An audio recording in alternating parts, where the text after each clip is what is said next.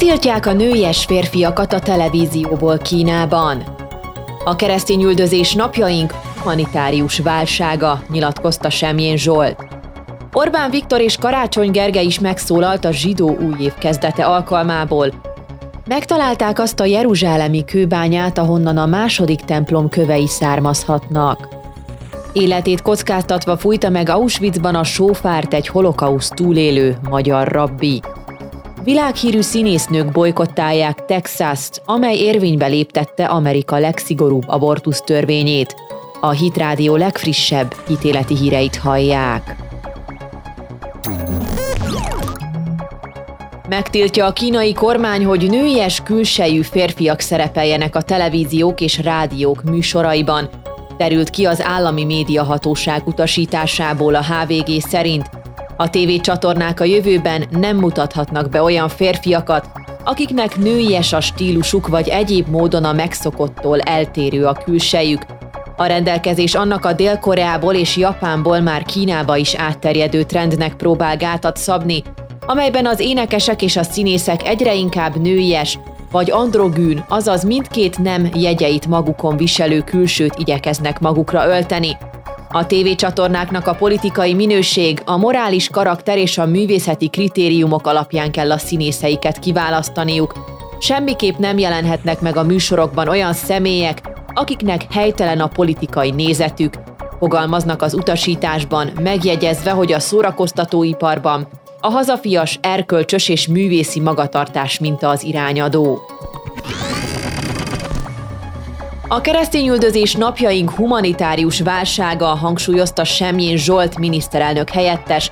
Hétfőn a Magyar Nemzeti Múzeumban az Ars Sacra Fesztivál részeként megrendezett Kereszt tűzben keresztényüldözés a konfliktus zónákban című kiállítás ünnepélyes megnyitóján a Magyar Nemzet szerint. Semjén Zsolt a Budapesten zajló ötvenkettedik Nemzetközi Eukarisztikus Kongresszushoz kapcsolódó eseményen emlékeztetett arra, hogy ma a világban minden nyolcadik keresztény állandó üldöztetésnek, sokszor vértanúságnak van kitéve hite miatt. Naponta tizenhárom keresztény gyilkolnak meg, elsősorban az iszlám országokban. Érdemes tudatosítani azt, hogy a keresztényüldözés zajlik, nem csak általában az emberi jogok megsértése, emelte ki. Mint hozzátette azonban, a keresztényüldözés nyugaton sem ismeretlen. Ott szerinte a hitvalló keresztényekre vértanúság ugyan nem vár, de állásveszteségben, meghurcoltatásban gyakran van részük. Ezért is fontos Brüsszelben kiállni a keresztények szabadsága mellett, hangsúlyozta a miniszterelnök helyettes.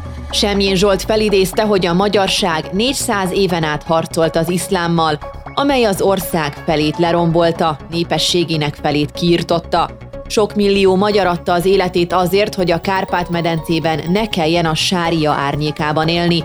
A magyar nemzetet ezért nem merje kioktatni senki, mert ennek a sok millió magyarnak az emlékét sérti meg, fűzte hozzá.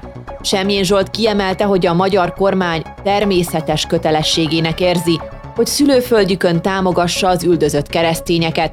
Emellett a Kárpát-medencében kétezer-tíz óta háromezer templomot újítottak fel, és több mint százötven újat építettek magyar kormányzati segítséggel. El Simon László, a Magyar Nemzeti Múzeum főigazgatója emlékeztetett arra, hogy a Kereszttűzben című kiállítás Washington, New York, Róma és München után frissített és kiegészített anyaggal tért vissza a múzeumba júniusban. A budapesti közönség vasárnapig tekintheti meg a tárlatot, amelynek következő állomása Strasbourg lesz. Levélben köszöntötte Orbán Viktor Köves Lomon, az Emich vezető rabbián keresztül a magyarországi zsidó közösséget, írja a Neokón. A miniszterelnök levélben megjegyezte, hogy a teremtett világ rendje szerint a sötétséget felváltja a világosság, a keserű napok után édesek jönnek. Ennek alapján a miniszterelnök reméli, hogy a sófár hangja idén egy több örömöt adó időszak kezdetét is jelzi. Karácsony Gergely, Budapest főpolgármestere Facebook posztban kívánt szeretettel, barátsággal és szolidaritással teli új évet a zsidó közösségnek. Karácsony posztjában kiemelte, hogy ahogy mindenki másnak, úgy a budapestieknek és a szerves részüket képező fővárosi zsidóságnak is küzdelmes, áldozatokkal járó időszakra kell visszatekintenie. Most, hogy a járvány elleni küzdelemben immár a mi döntéseinken múlik a betegséggel szembeni küzdelem sikere, ismét felértékelődik a közösség ereje. De ezeket a döntéseket nem csak önmagunkért, hanem szűkebb és szélesebb közösségünk érdekét figyelembe véve kell meghoznunk, de egymás tisztelete, a másik emberhez való empatikus, felebaráti hozzáállás nem csak a pandémia idején kínálja a túlélés, a megerősödés lehetőségét. Ez az egyetlen járható út egy élhető jövő felé. Hiszem, hogy az előttünk álló év a megbékélés, megnyugvás ideje lesz. Annak kell lennie, mert az emberi élet törékenységével, a világ sűrűsödő bizonytalanságaival csak együtt, egymással összekapaszkodva lehetünk képesek szembenézni. Azt vallom, hogy ha a hasonlót, ha a közöst keressük a másikban, és nem tesszük ki magunkat a békétlenek szűklátó körülségének, az mindannyiunk boldogulására válik, írta a főpolgármester, majd azt kívánta a magyar zsidóságnak, hogy legyenek beírva az életkönyvébe. Az újkelet.live egyébként arab médiaértesülésekre hivatkozva azt emelte ki, hogy az egyiptomi elnök vasárnap felhívta Jitták Herzog izraeli elnököt Rosh Hashana alkalmából. A telefonbeszélgetést az izraeli elnök hivatala is megerősítette, mondván Sziszi gratulált Herzog kinevezéséhez, és minden jót kívánt az izraeli népnek az őszi zsidó ünnepek előtt. Helyi értesülések szerint Sziszi hamarosan, hivatalosan is kezdeményezni fogja az Izrael és a palesztinok között évek óta elakadt béketárgyalások újraindítását. A cikk szerzője vezető arab forrásokra hivatkozva közölte, hogy az egyiptomi titkosszolgálat véglegesíteni kívánja saját elképzeléseken alapuló békekezdeményezését, kiegészítve eddig nem ismert arab és európai elemekkel. A riport azonban sem forrásokat, sem az új kezdeményezésre vonatkozó konkrétumokat nem részletezte azon kívül, hogy Egyiptom a közeljövőben izraeli, palesztin, amerikai, európai és arab tisztviselőket bevonva fogja megvitatni a javaslatot, mielőtt hivatalosan is nyilvánosságra hozzák, írja a Neokón. Izraeli régészek azt állítják, megtalálhatták azt a kőbányát, ahol a második templom felépítéséhez készíthették a köveket, írja a The Times of Israel. A kétezer éves kőfejtőt Jeruzsálemben fedezték fel óriási épületmaradványokkal együtt, amelyek egy építkezésből maradhattak hátra, írja az Izraeli Régészeti Hatóság közleménye. A modern ipari park Har-Hotzvim területén talált régi műhely valószínűleg a Krisztus előtti első századból származik, és a második templom ideje alatt aktívan működött, állítják a régészek. A nagyszabású építési projektek az ősi Jeruzsálemben, amelyek közé tartozott a Templomhegy is, nagyon nagy mennyiségű alapanyagot igényeltek, ahogyan azt is, hogy több ezer nagyméretű követ fel tudjanak szállítani a hegyre, rendezett módon, mondta Moran Hagbi, az ásatás vezetője. A felfedezett kőfejtő maradványai hatszáz négyzetméter területet fednek le, de a szakértők szerint legalább kétszer-háromszor ekkora lehetett az, amikor még működött. A hatalmas építő elemek, amelyeket a helyszínen találtak, másfélszer két méteresek, ráadásul a kőfejtés és a kövek építkezéshez való előkészítésének minden fázisához szükséges eszközöket is megtalálták az ásatáson. Óriási kocka alakú kődarabokat találtunk a talajba beágyazva, ott hagyhatták őket, mielőtt azokat az óvárosba szállíthatták volna. Ez egy nagyszerű lehetőséget ad számunkra, hiszen tanulmányozhatjuk a kövek szállításának régi módszereit, az ősi technológiákat, és kikísérletezhetjük, hogy azok ma is működnének-e akkor, ha ennyi kő alapanyagra lenne szükségünk, mondta Hagbi. A régészek és a leletek megőrzéséért felelős szakértők most azt tervezik, hogy megpróbálják újra használatba helyezni a kőtömbök leválasztására használt ősi módszereket, valamint tesztelik a bibliai forrásokban leírt módszerek hatékonyságát, közölte a régészeti hatóság. Az ásatást egyébként azért kezdték el, mert építkezni akartak a környéken, de ilyen helyzetben először régészekkel ellenőriztetik a területeket, nehogy valamilyen értékes leletnek okozzanak kárt a munkálatok során. Az izraeli régészeti hatóság általános vezetője, Eli Eskosido elmondta, hogy szimbolikus módon Jeruzsálem jelenlegi fejlődésének fellendülése miatt sikerült olyan lehetőséghez jutniuk, amely során az ókori város nagy építkezési projektjeit tudják tanulmányozni. Ezzel pedig véleménye szerint hatással lehetnek az ásatások eredményei miatt a következő generációk jövőjére. A Har-Hotzvim nevű ipari park Északnyugat-Jeruzsálemben található, és az izraeli főváros legnagyobb tudományos technológiai parkja, amely olyan cégeknek ad otthont, mint például az Intel, a Teva, a Cisco, a Mobileye és a Johnson és Johnson.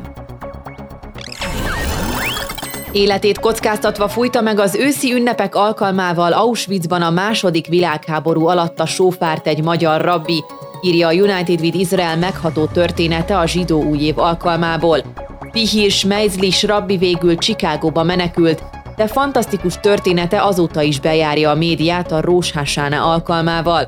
A holokausz során az auschwitzi haláltáborban egy csoport vallásos zsidó fiúk kérte meg Meisels rabbit arra, hogy fújja meg értük százszóra sófárját, amelyet sikeresen csempészett be a táborba, ugyanis megtudták, hogy élve fogják őket elégetni a nácik, és még egy utolsó lehetőséget szerettek volna arra kapni, hogy megünnepeljék bármicvójukat, mielőtt meghalnak. Könyörögtek a rabbinak, hogy fújja meg a sófárját a rituáléhoz, ahogyan azt a zsidó újévkor szokták. A rabbi viszont attól tartott, hogy ha teljesíti a kérésüket, akkor őt is halálra ítélik. Ennek ellenére mégis a fiúk javára döntött, ugyanis úgy gondolta, hogy már úgysem fog sokáig élni a haláltáborban.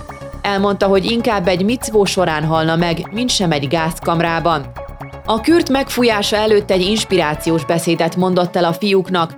A rabbi a nyolcvanegyedik Zsoltár negyedik versszakát idézte nekik, és arra kérte őket, hogy legyen hitük, majd megfújta a sófárt. A fiúk ezután azért imádkoztak, hogy Isten tekintsen le a rabbi áldozatára, amely során életét kockáztatta azért, hogy megfújhassa a kürtöt, és adjon neki hosszú és egészséges életet. Rabbi Meisels végül túlélte a holokausztot, miután a német őrök elmenekültek a felszabadító csapatok elől. Az auschwitzi tábort ezerkilencszáznegyvenöt. január huszonhetedikén szabadították fel, amely után a rabbi Chicagóba költözött és megjelentetett egy könyvet rabbi társainak történeteiről, amelyet már ők maguk nem tudtak elmesélni. A rabbi egyik története szerint azért élték túl társaival a haláltábor borzalmait, mert megették a friss füvet, amely a mezőn nőtt, és az erőt adott nekik, hogy megvárják a tábor felszabadítását. Hollywood legsikeresebb színésznői bojkottálják Texas államát, amely Amerika legszigorúbb abortusz törvényét léptette érvénybe az elmúlt hónapban, írja a Daily Wire. Az állam új szabályozása a terhesség hatodik hete után megtiltja az abortuszt, tehát azután, hogy a kisbaba szívverését az orvosok rögzítették. A változtatás múlt hét szerdán lépett életbe, miután a legfelsőbb bíróság is helyben hagyta azt. Azonban Hollywood hírességei nem hagyták annyiban a döntést, és Twitteren kezdték el betámadni az új törvényt, és kijelentették, hogy az teljes mértékben csonkítja a nők jogait. A feminista színésznő, az Emmy díjas és többszörös Golden Globe díj jelölt Patricia Arquette arra szólította fel Hollywoodot, hogy bojkottálja a törvényt. Addig nem állunk meg, amíg a nőknek teljesen egyenlő jogokat biztosítanak Amerika minden államában. Bojkottálni fogunk, tervezkedni fogunk ellenetek és sztrájkolni fogunk, írta Twitteren. Majd kiemelte, hogy el fogja érni, hogy a texasi politikai vezetőség tagjait leváltsák. Teljesen együttérzek Texas lakosaival, akik mától fogva néznek szembe a terhesség hatodik hete után betiltott abortusszal. Ez a tiltás Amerika szerte a tiltások példaképe lesz, addig, amíg nem teszünk ellene valamit. Ezt már a világhírű énekesnő Pink osztotta meg egy a Planned Parenthood abortusz klinika weboldalára vezető linkkel együtt. A baloldali aktivista és humorista Amy Schumer kiemelte, hogy a legújabb abortusztiltó rendelet a politikusoknak, a szomszédoknak és még az idegeneknek is jogot ad arra, hogy bepereljék azokat az intézményeket, amelyek segédkeznek a terhesség megszakításában a hatodik hét után. Itt az ideje, hogy a reproduktív egészségünkért és a jogainkért harcoljunk, tette hozzá. Alissa Milano, aki szintén baloldali aktivista, azt állította, hogy a törvény rákényszeríti a nőket a terhességre. Az Oscar-díjas híresség Reese Witherspoon szintén a Planned Parenthoodot reklámozta közösségi média felületein, majd ő is elítélte a változtatást.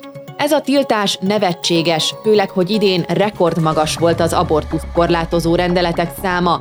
A mai napot a cselekvés napjává neveztük ki, mert mindannyiunknak joga van harcolni a reproduktív szabadságért, nyilatkozta a színésznő, aki hozzátette, hogy kiáll a texasi nők mellett, akiknek alkotmányos joguk van ahhoz, hogy ők döntsék el, mi legyen a saját testükkel. A Panten híres arca és színésznő Eva Longoria már azt állította, hogy a változtatás erőszakot követel a nőkkel szemben, főleg a színesbőrűekkel szemben. Twitter oldalán pedig követőit egy olyan weboldalhoz irányította, amelyen keresztül adakozni tudnak az abortuszt támogató szervezetek számára.